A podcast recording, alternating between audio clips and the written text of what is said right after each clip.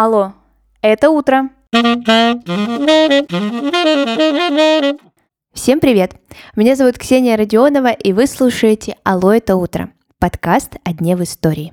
Сегодня 7 февраля, и это история про Анну Петровну. Начинаем свой день с познавательного утра. Утра.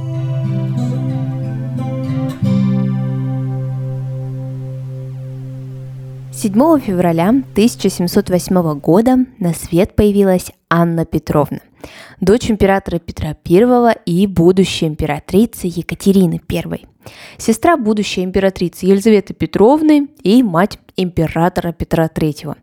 В общем, человек очень даже значимый. Анна родилась вне брака Петра и Екатерины, впрочем, как и Елизавета. И законными дочерьми они стали только после венчания монархов. С юных лет царевнам давалось прекрасное образование, рядом с ними были учителя французского, немецкого, итальянского языков. Когда Анна была объявлена царевной, ей был передан большой участок земли на современной набережной Фонтанке в Петербурге.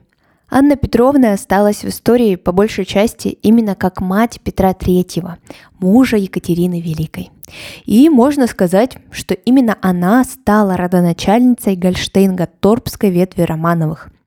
Будущий муж Анны Петровны, Карл Фридрих Гольштейн-Гатторпский, приехал в Россию с особым заданием. Он хотел наладить русско-шведские отношения. С помощью Петра Великого хотелось ему вернуть себе Шлезвик, отошедший Дании. Вообще, Карл Фридрих был герцогом и племянником шведского короля Карла XII. Этот союз между Анной Петровной и Карлом Фридрихом был большим и важным политическим шагом со стороны Петра Великого. Вообще к свадьбе готовились аж несколько лет, потому что не могли все составить брачный договор. Одним из важнейших пунктов было то, что дочери, которые появятся в этом браке, должны воспитываться в православной вере, а сыновья в лютеранской – но, как мы знаем, это не помешало рожденному у них сыну стать российским императором Петром III. Как я уже сказала, свадьба Анны и Карла Фридриха долгое время откладывалась. Сначала из-за того, что брачный договор не могли подписать, потом приданное долго везли, а потом не стало Петра Великого. Существует даже легенда, что император хотел передать всю свою власть своей дочери Анне Петровне, но не успел этого сделать, и престол перешел его жене Екатерине I.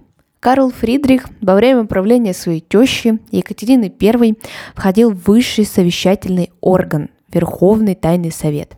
Императрица создала его для решения важных государственных дел, и изначальный состав участников был таков.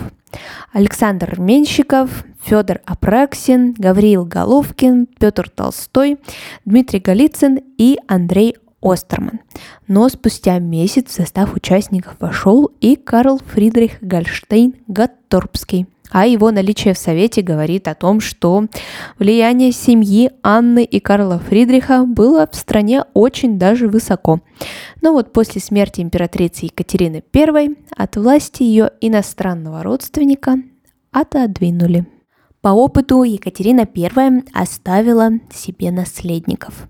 В ее тестаменте было указано, что после ее смерти на престол должен взойти Петр Алексеевич, внук Петра I.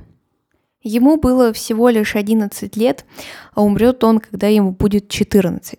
Поэтому все его время правления правил, конечно же, не он, а Верховный Тайный Совет и две царевны. Так было сказано в завещании. Также в тестаменте было сказано, что если у Петра не будет наследников, то тогда на престол должна взойти Анна Петровна со своими наследниками и только потом Елизавета Петровна со своими наследниками. Как мы знаем, Елизавета Петровна на престол пришла раньше, чем наследники Анны Петровны.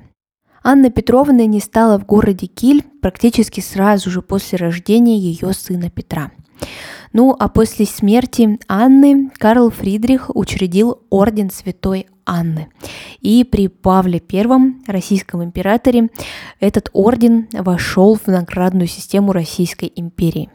Его могли вручать военным, гражданским, придворным чинам, иностранцам. На данный момент орден не вручается. Сегодняшний выпуск подошел к концу. Спасибо, что вы его прослушали. Давайте дальше каждое утро начинать познавательно. Вместе.